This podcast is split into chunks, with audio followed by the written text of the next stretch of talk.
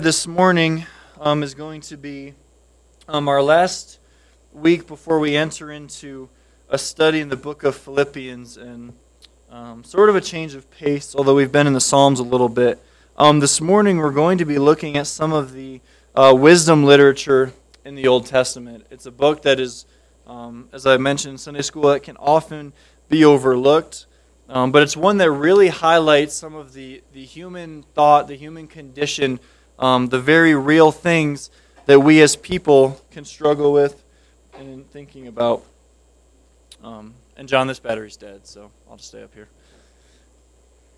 Um, so our text this morning is going to be Ecclesiastes chapter 1. Um, looking upon the crowd, some of you are excited and love it. Some of you are like, what in the world is that book?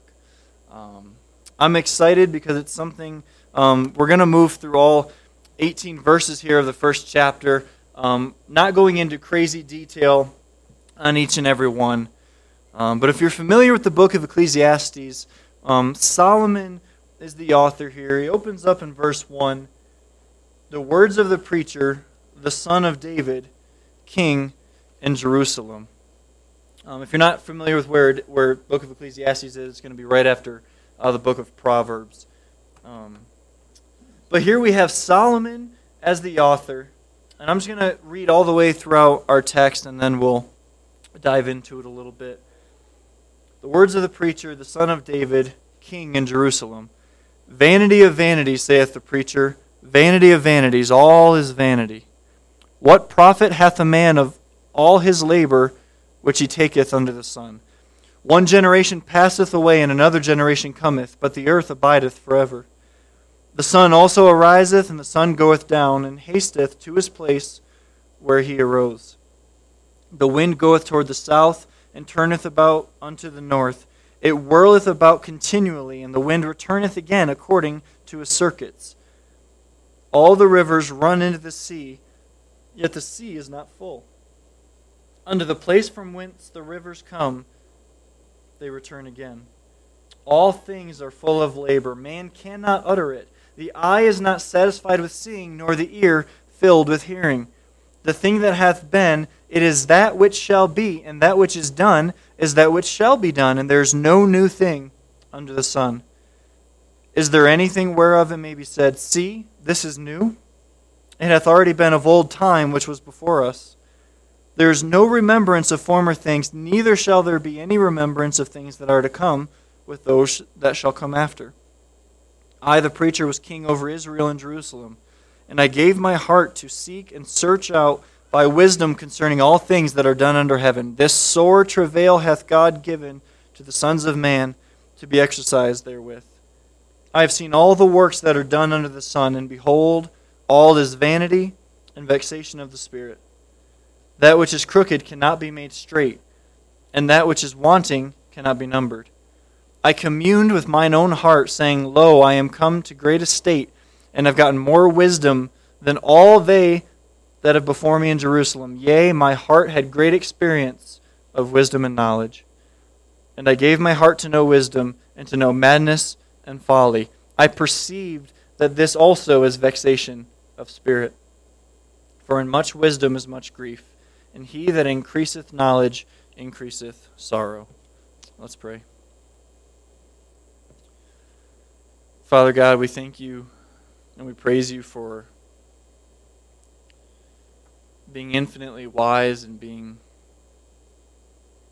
so gracious and allowing us to to know that the fear of you is the beginning of wisdom as we look through this chapter here briefly this morning. I pray that as we see your word, that we would understand what it is that you are to communicate. We, we ask that by your Spirit you would illuminate the words that are found here in this text. And God, I pray that we would be able to, to actively listen to what is being taught, to interact with what is being seen here as we understand ourselves, but we understand the hope that we have in you. Uh, we ask that you continue to guide us as we worship you this morning. It's in Jesus' name. Amen. Now, if we're familiar with Solomon, it's no surprise that he would be writing so much about himself as well as so much about wisdom. He, he kind of gives a brief bit of a resume here. He makes it clear that he was a king. It's clear that he was a king over Israel and he had all that could ever be dreamt of, right? We understand the story of Solomon. We know that he had incredible amounts of money. He was not lacking in paying the utility bills. He was not lacking when it came to wisdom. There is so much that is going on here, and as we read through these words, even the first three verses, uh, we, we find upon verse 2 Vanity of vanities, saith the preacher. Vanity of vanities, all is vanity. He even begins with what it is that he is concluding. Uh, this would have been very common amongst the literary form here of beginning with the most important things and putting it at the top to emphasize it. Um, here, when he's saying vanity of vanities, this is to emphasize it. The repetition here is the same reason that we would say King of Kings, Lord of Lords. It's to make a stronger emphasis on it. And here, um, many of you may have um, heard some of these familiar phrases that are even found in this text and say, Well, I know that phrase, but I never really knew where it came from. Uh, and often, Ecclesiastes seems to be quoted without a reference to understanding where it is. But he places the most important things here at the top of the opening to emphasize its great importance. Similar uh, kind of the conclusion being at the beginning is very odd for us. But if you've ever watched any of the, the police shows or crime shows, how many of you enjoy crime dramas or those kind of things? I'm super, not nearly as many of you, or those of you just don't like to raise your hands. Okay? Um, it's okay to, I promise. Right? But if you're familiar with them, a lot of them, especially my favorites like The Law and Order, um, Monk being one of my favorite shows ever, right? It always they tend to start off with who did it, or at least exactly what happened, right? It's going to show you what happened, and everything else is going to lead up into like that actual conclusion, right? So you get intro and conclusion right at the beginning, and then the rest is going to be the outworking of these things. Um, if you're like me, whenever you see that, you try to figure out, especially when you don't know who did it, you just see what happened. You're sitting here going, all right, I'm going to figure out everything else from here on out. And also, if you're like me, you're probably wrong at times. Okay? And then I blame the writing of the show, not myself. But often, this is what is happening in this form of literature. He's bringing it up to the top, saying, Vanity of vanity, saith the preacher, vanity of vanities, all is vanity. What profit hath a man of all his labor which he taketh under the sun? Here in verse 2, this understanding of vanity um, tons of different definitions that we can have here. Some translations have it as meaningless. Um, essentially, the word here is bringing forth the understanding of it is a vapor, it is futile, right? This futile thing. What good is all of these things? What profit does a man have if all of his labor that he takes is under the sun? What, what's the point here? We see a, a person wrestling with his own humanity, with, with this understanding of the world and saying, I've had it all, and all things are meaningless. Now, before we get too far, I want us to understand that this is not going to absolutely be the full conclusion. It is certainly not the biblical conclusion upon the end. But here he is encapsulating the point that he is going to engage in. Now, I know that many of us who engage in any kind of philosophy or we like to read upon it, we see these thinkers of the 20th century um, maybe some that were very aggressive in the late 19th century, and say, wow, these are great minds of their time, and they seek to uh, show themselves to be innovators, coming up with new thoughts. Um, guys like Nietzsche, Sartre, Bertrand Russell, even um, authors like Hemingway, all these different people, they come around and it's like, wow, look at this great pillar of human wisdom. This is an incredibly new idea that life is meaningless where thousands of years before this has already been written in the book of Ecclesiastes, not the only place, but this thought that people would engage in of saying, well, life essentially is meaningless, anyways, so what profit does a man have in doing anything? Now, as we see this, I want us to keep in mind the whole of the Bible, the whole of Scripture. This is not the point to come away with. See, the Bible says that all things are meaningless, so I guess all things are meaningless right? We have to understand what it is that's being portrayed here. But if you're also familiar with a popular thought now, so much of what is taught is that, hey, there's not really a true purpose for you in life. It's just to do what's best for you. It's self indulgence, right? Um, if there is no God, which many would say that there is not, then live your best life now as you can. Do everything that you can for yourself. Every single thing to drive to that end. It's the understanding that you have these human instincts of survival, so just go full into it. The same way that the animals would pursue things just for themselves. Their God is their belly, right? This kind of an understanding which again, the whole of the Old Testament, we see these things being played out. This understanding here in verse 3 what profit hath a man of all his labor which he taketh under the sun? This under the sun is implying that if this is all that life is, those things which are under the sun, the temporal things, this earth that we have, the, the life that we live now, if this is all that there is, then what point is there? This is a place that even some of you may have come to previously. You may even be in that position now as circumstances have come up and said, hey, if this is all that there really is, then life must just be meaningless. Why am I going to do anything? What, what's the point in continuing on? Because maybe this is all that there is, so I'm not going to deal with the stress and work within the family, within the home, within interpersonal relationships. If all is meaningless, why wouldn't I just do everything for myself right now? Here he's laying out human condition, he's laying out human thought. If this is all that there is under the sun, then what profit is there in all of our labor? Again, he's, he's emphasizing vanity of vanity, saying that these things are meaningless if this is all that there is. And Solomon here is asking the question is there life before death? Now, that sounds kind of silly initially course, there's life before death. You're not going to have, you can't die if you were never once alive, right? We understand that.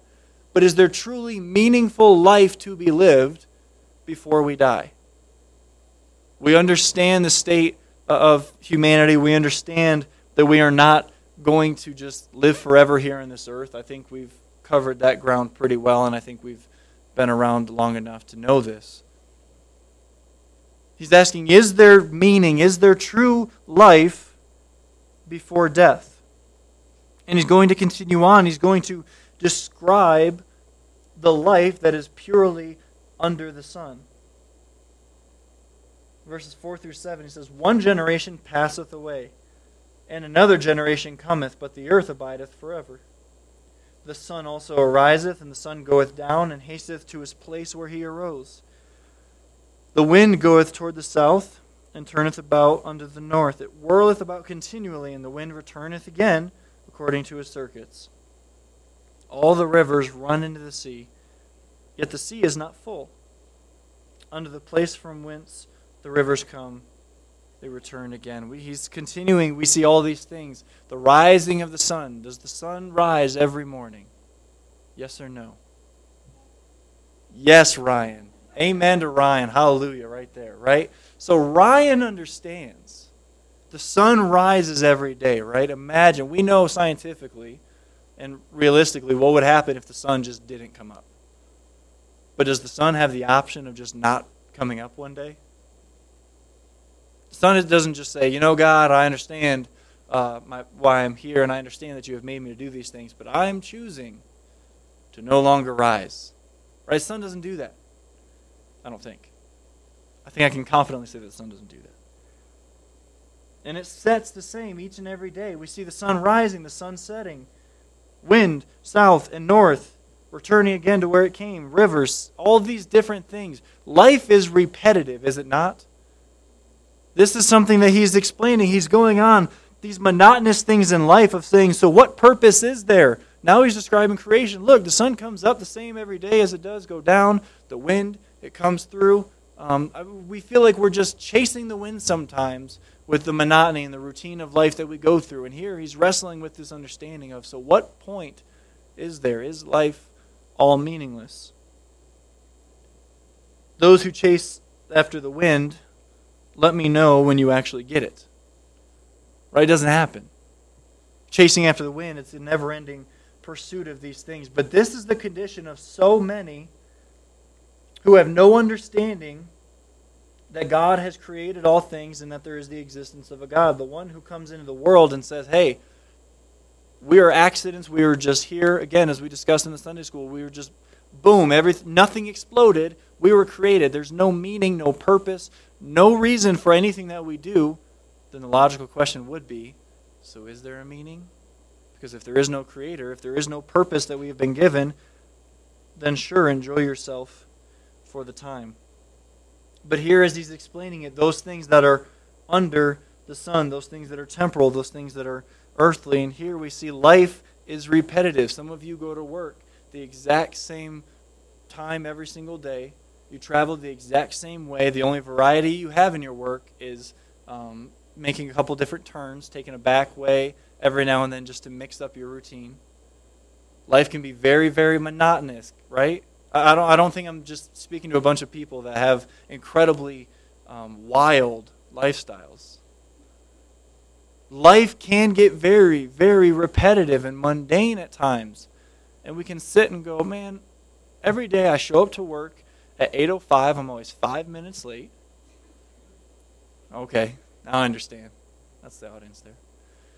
Right? You get there a few minutes late. This person always comes in even later. This happens at work. Um, this coffee's the same, the snack, every single thing. You can plot out your day. You leave the same time every day. You travel home the exact same time, and nothing has changed. And you go to bed saying, Hey, I can't wait to do it again tomorrow. Now, some of you would say, Man, if I didn't have such a routine, I would go crazy. Some of you love the routine, some of you absolutely don't. The same thing can happen with meals. After that perfectly planned out routine of the day. You know, Monday is the day for lasagna. Tuesday, it's taco day, right? Wednesdays, it's walking tacos, right? Thursdays, and you can plan out every single thing, and it's the exact same thing each and every day. What happens with humanity when things are absolutely the same, routine day after day after day, not a single subtle bit of change? We do not do well with that. We do for a time, but it wears on us because we like different, we like new, we like those things. And here he's explaining so much of this condition that look, these things continue. They go on and on. It's the same. It doesn't change. It's routine. They persist in all of this. Then he continues on. All things are full of labor. Man cannot utter it. The eye is not satisfied with seeing, nor the ear filled with hearing. The eye, after seeing something so many times, begins to lose any kind of awe or any kind of wonder for it. Why? I've seen that before. I mean, some things that are absolutely incredible, just shy of a miracle, we can grow very, very complacent in seeing.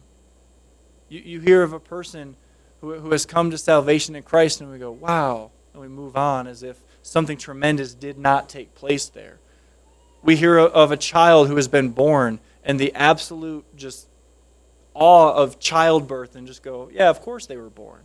Not realizing the incredible grace and the, the beauty of all that that is, and just short of a miracle that even childbirth would be.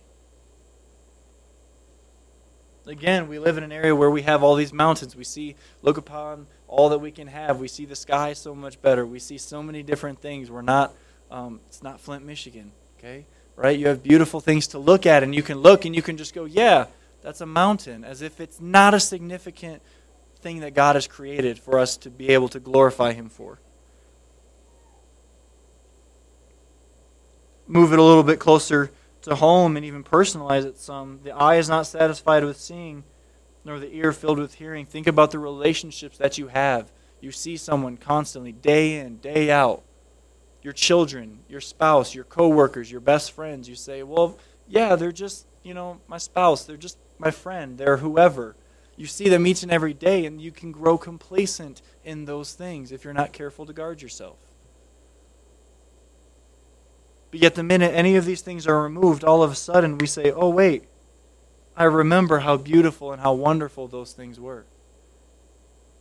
If only my eye was not satisfied with seeing at that time, or my ear would have been satisfied with hearing. We hear the truth of the gospel over and over again, and we say, All right, we've heard this before. I know that Jesus is the Son of God that has died on the cross to atone for my sins. I get it. As if that's not a tremendous truth to know each and every day, one that we should be satisfied with hearing. It should always be keep going, don't stop.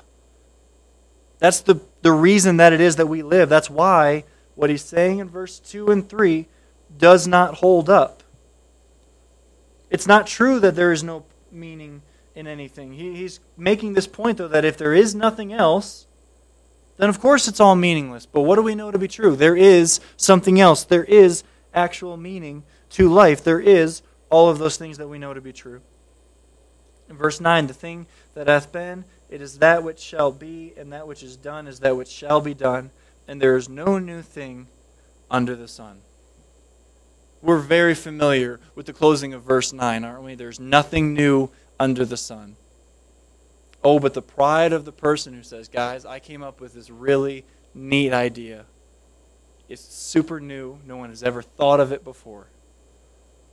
And we begin to say, Wow, that person is incredibly creative. That must be new. Nothing new under the sun.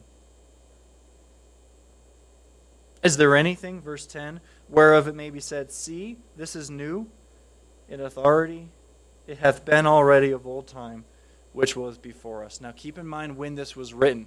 Thousands of years ago, there are, he is already making it clear there is nothing new under the sun at this point. Now let's look at the year 2018. Is there anything new? No.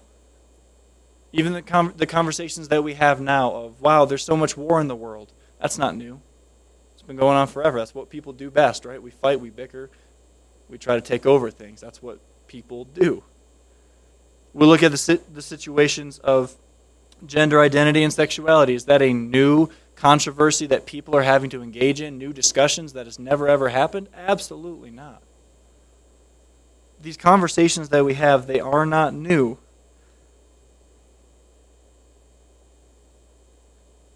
And then in verse 11, there's no remembrance of former things, neither shall there be any remembrance of things that are to come with those that shall come after. How often do we say, "Hey, do you remember the uh, that guy, the um, that one guy with the face and the hair and the like the you know died 20 years ago and we can't even remember who people are, right? Think about how many people have lived in history and how many you can actually name. And it's not always for great reasons. How quickly we forget that once we are gone, we will quickly fade from the memory of those that come after us which yet again should make us incredibly thankful for the preservation of the Word of God that we see so much day in and day out. We can look through history and see the Christ. We can see the, the things that have taken place, the people who have done these things, not because we want to say, wow, I'm so thankful I can see Paul's great work, or I can see the great works of the disciples, but to say, wow, look at how God used these people for his purpose and for his own glory verse 12 again, he says, I, I, the preacher, was king over Israel and Jerusalem. Again, so this is not a person who has nothing who is saying, if this is all that there is, things are meaningless. This is a person who we would look at in Solomon and say, wow, he has everything. What could ever trouble that person? People constantly look at athletes and those in any position of power and say, wow, look at how wonderful their life must be. They're never worried about money food. They have people looking up to them all the time, all this fortune, all this fame, all this power. Their life must be wonderful. But we know otherwise, don't we? We know that that's not always the case.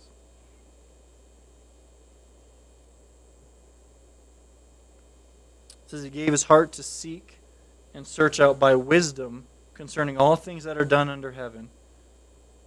And he talks about this incredible burden that God has given to the sons of man to be exercised with. This is a person who has had everything that you could ever dream of materially, temporally. He had so much to be thankful for. And even at the end of all of this, he is saying, What is the point then? What is the point of all of these things?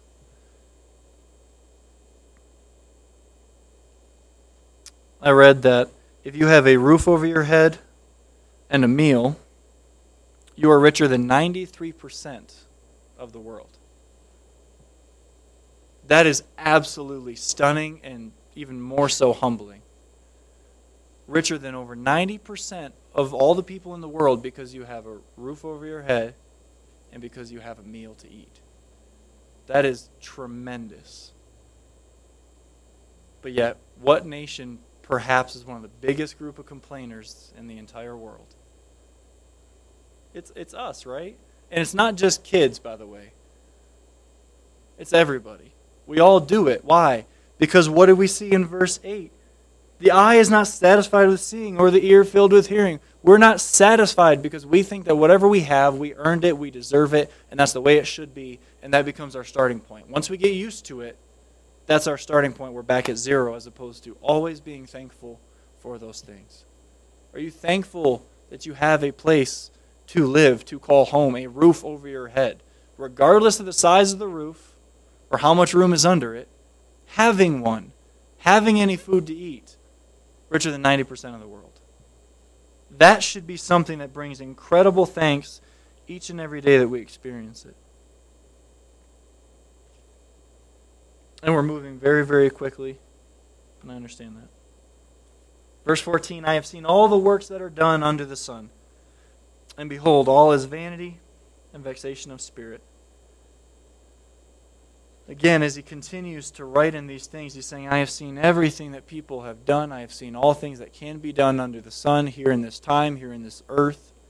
If this is all, then it is absolutely meaningless. It is a vapor. It is going to pass. Now, a simple application here, because we understand the whole of Scripture, is this is why we do not place all of our hope, all of our trust, all of our efforts in those things under the sun. Our main goal in life should not be to have the best job that we could possibly have, to attain a particular status or position in our city, in our state. It shouldn't be for all of these different temporal things because, you know, some of you guys have probably seen pictures on Facebook of um, both people, they're alive, one person's poor, one person's rich, has all of these things. And then the next little picture says death, and there's just two graves, right? The things that you take with you. What do we take with us? absolutely nothing that we've gained here. We're not going to take our cars. We're not going to take our house. We're not going to take our job. Some of you are praising the Lord for that, right? When you die, you're like, yes, my job also will stay behind. But these are such incredible truths that once again, being reminded of these things.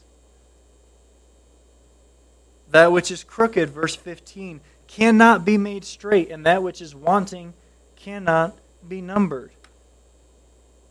Here he's saying, look, it's crooked. It can't be fixed. It's not going to get straightened out if this is all that there is.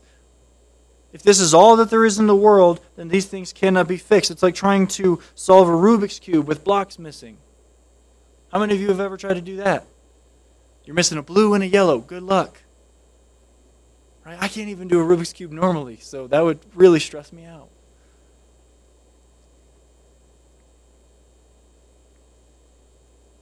But it's so clear as he's writing this. He, we, we see a sense of the humanity of the thoughts that many of us have even wrestled with at times. He communes with his own heart, saying, Lo, I am come to great estate, and have gotten more wisdom than all they that have been before me in Jerusalem. Yea, my heart had great experience of wisdom and of knowledge. And I gave my heart to know wisdom and to know madness and folly. I perceived that this also is vexation of spirit. For in much wisdom is much grief, and he that increaseth knowledge increaseth sorrow. So, what then does a person have who accrues all the wisdom in the world, all of the things that could be had in the world, but yet sits back and questions, is this all that there is? Because so often we say, man, if I was only, going back to the jokes earlier, if I was only taller, right? or if I was only better looking, or man, if only God had made me a better singer, or if God had only given me this house, this this family, this situation, this job, all of these different things, and say, man, if only God had done this, that would have been enough. This is a man who had everything and is asking the question I have had everything. If this is all that there is, then it is all meaningless. But yet, what percentage of our week are we pursuing those things which are meaningless? What percentage of our week are we saying, God, I'm, I'm going to, this stuff has to happen. I'm going to go to work. I'm going to eat. Eating is a good thing. Work is a good thing. I'm going to do those things so that I can know you more, not to accrue more things, not to accrue a better job status, a better bank account, better savings, all of these different things, but how am I going to use what you have given me to know you more, to make you better known? Solomon had everything everything we could possibly have. We, people we know, friends, family, even ourselves at times, we constantly pursue what we think is going to be the best thing for us, which is usually what? More. Right? It, it's the man who has, infant, has millions of dollars and is asked how much will be enough and responds with just one more dollar. I just need one more. That may not do it for you. What about cake? Okay? How much cake is going to be enough? Just one more piece. Just one more. Because that is what our condition says that we need more. We're not satisfied that we've had half the cake already. Just one more one more piece. He's vexed by these things even in his soul because he understands that man, if this is all that there is, this is absolutely depressing. It's absolutely meaningless so many people, not just in the world, but in our valley, have this understanding that this is all that there is. All these things are meaningless. So I am going to seek to dominate the other person so that I can have as much for myself as possible. You'll see this at work. You'll see this just walking around. You'll see this if we take time to talk to other people. This comes out so much. And so, what is our response to them? Is it, yeah, everything is meaningless? Or is it, well, I think there's meaning in life, and then we just casually drift away? Or do you then take the time and being able to stand boldly and courageously and to be able to explain that only in Christ will those things be satisfied? Every person who has ever lived has wrestled with the questions of identity of who am I, why am I here, what is my purpose? These are universal questions that a person has in their life. How they are answered is going to determine whether heaven or hell, whether saved or not, right? If I believe that I am just created from nothing, just explosions of things that go on, if I'm stardust, if I'm goo, if I'm a rock, whatever the trendy thing is now that keeps changing, what worth do I feel I have? What purpose do I have in these things? None.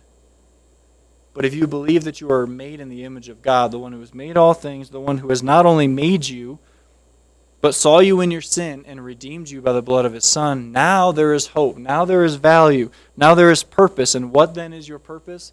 To serve him, to love him, to make him known. And it's also important to understand that you serve God by serving others as well. This is not the monastic life of the monk who withdraws and says, I'm going to know God the best that I possibly can so I'm going to go sit under a tree. I'm going to avoid all people. And I'm just going to pray the rest of my life. He's called us to be in community with each other. And so to close here, we see him wrestling with all of these things. He had all of it, wasn't satisfied. There has to be something more. We understand that the more is all in Christ every single time. Only in Him are our desires going to be satisfied. Flip over to close at 2 Corinthians chapter 11. Here we see one of the biggest struggles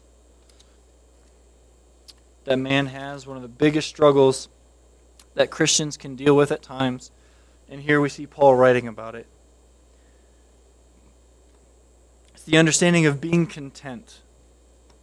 Not just when we want to be or not just when we think we have enough, but knowing that we do have enough. Whether we think so or not, we have enough. Here, Paul is writing 2 Corinthians 11, verses 23 through 28. Are they ministers of Christ? I speak as a fool. I am more. in labors more abundant, in stripes above measure, in prisons far more frequent, in deaths oft. Of the Jews, five times received I forty stripes, save one.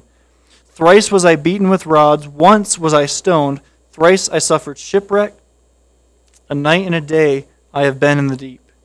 In journeyings often, in perils of water, in perils of robbers, in perils of mine own countrymen, in perils by the heathen, in perils in the city, in perils in the wilderness, in perils in the sea, in perils among false brethren, in weariness and painfulness, in watchings often, in hunger and thirst and fastings often, and cold and nakedness.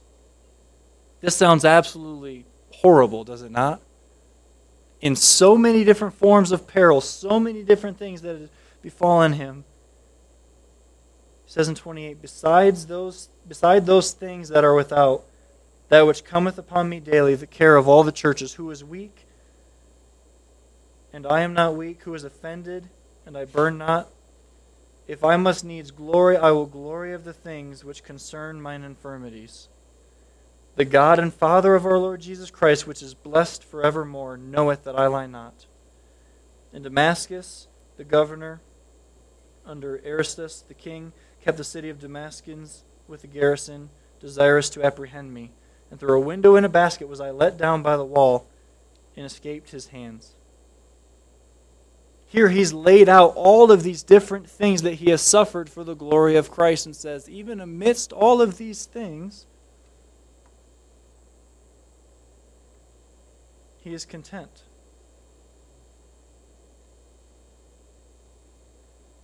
He is content, and yet look at this list of absolutely horrific things.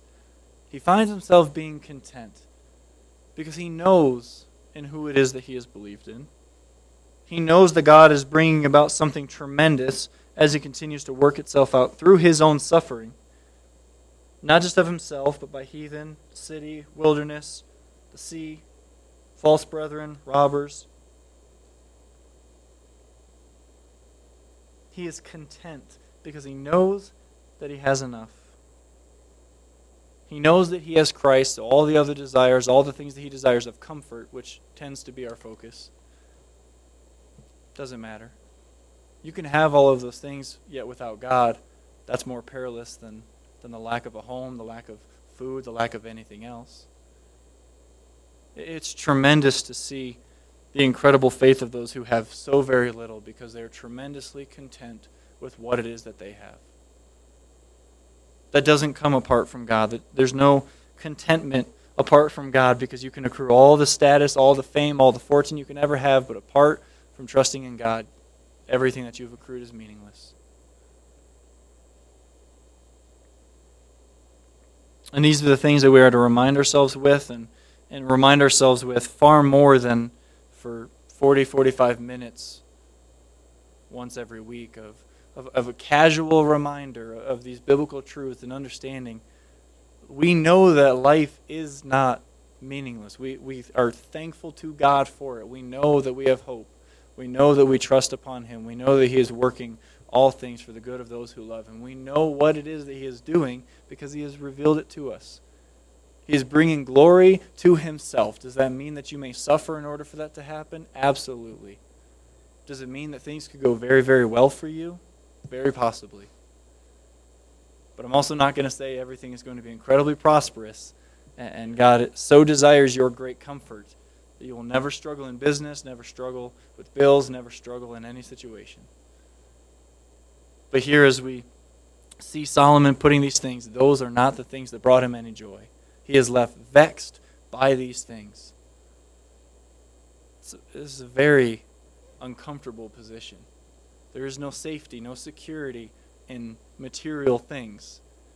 Again, we look at the words of Jesus, the man who has all these treasures and sees a pearl in the field and gets rid of it and sells all that he has just so he can have the pearl. You get rid of all that you would have for Christ. That's redemption, is forsaking all else for the prize who is Christ. Here, he had all these things. It wasn't enough. Why? Because that does not sustain a person, that does not bring peace. That's why in so many of these greetings, and we're going to see this in Philippians, grace and peace unto you, you have to understand grace first because without grace there is no peace. And that's the truth that we that we see. And I understand um, Ecclesiastes is not necessarily a uh, go get them kind of a text, right? Um, not all of them are going to be spurring a person on to say, man, I'm going to go just serve the Lord. I feel super empowered. But the encouragement is that life is not meaningless, and there are so many who do believe that to be true, who believe that their only goal in life is to succeed for themselves, to bring themselves glory, to bring themselves honor. So, what then does the Christian do? What is the Christian called to do knowing that this is the situation that so many find themselves? So many find themselves troubled, so many find themselves without God.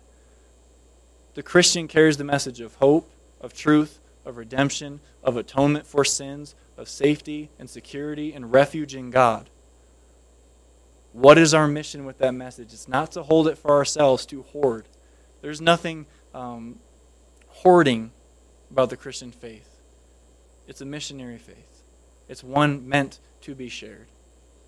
And so, understanding this human condition, you guys all know where we live in this valley. We're all presently aware of the common thoughts, things that are in schools. We understand the culture now.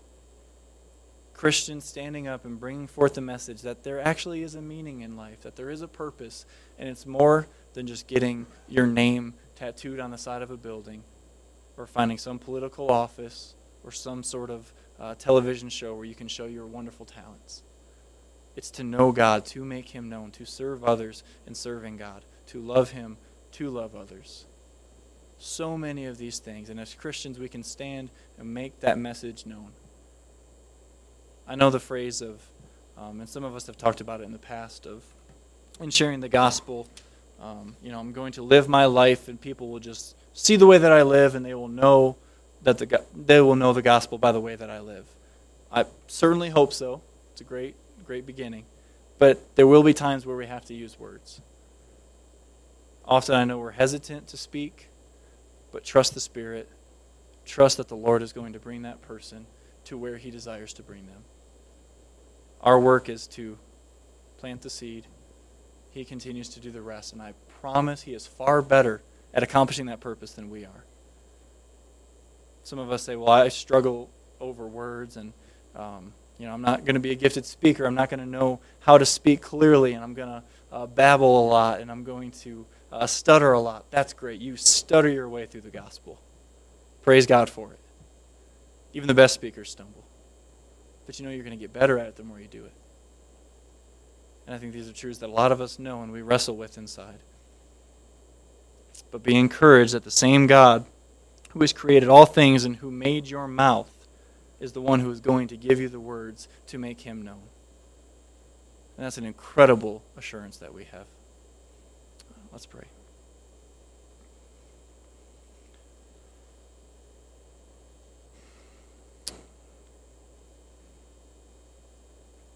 Heavenly Father, thank you for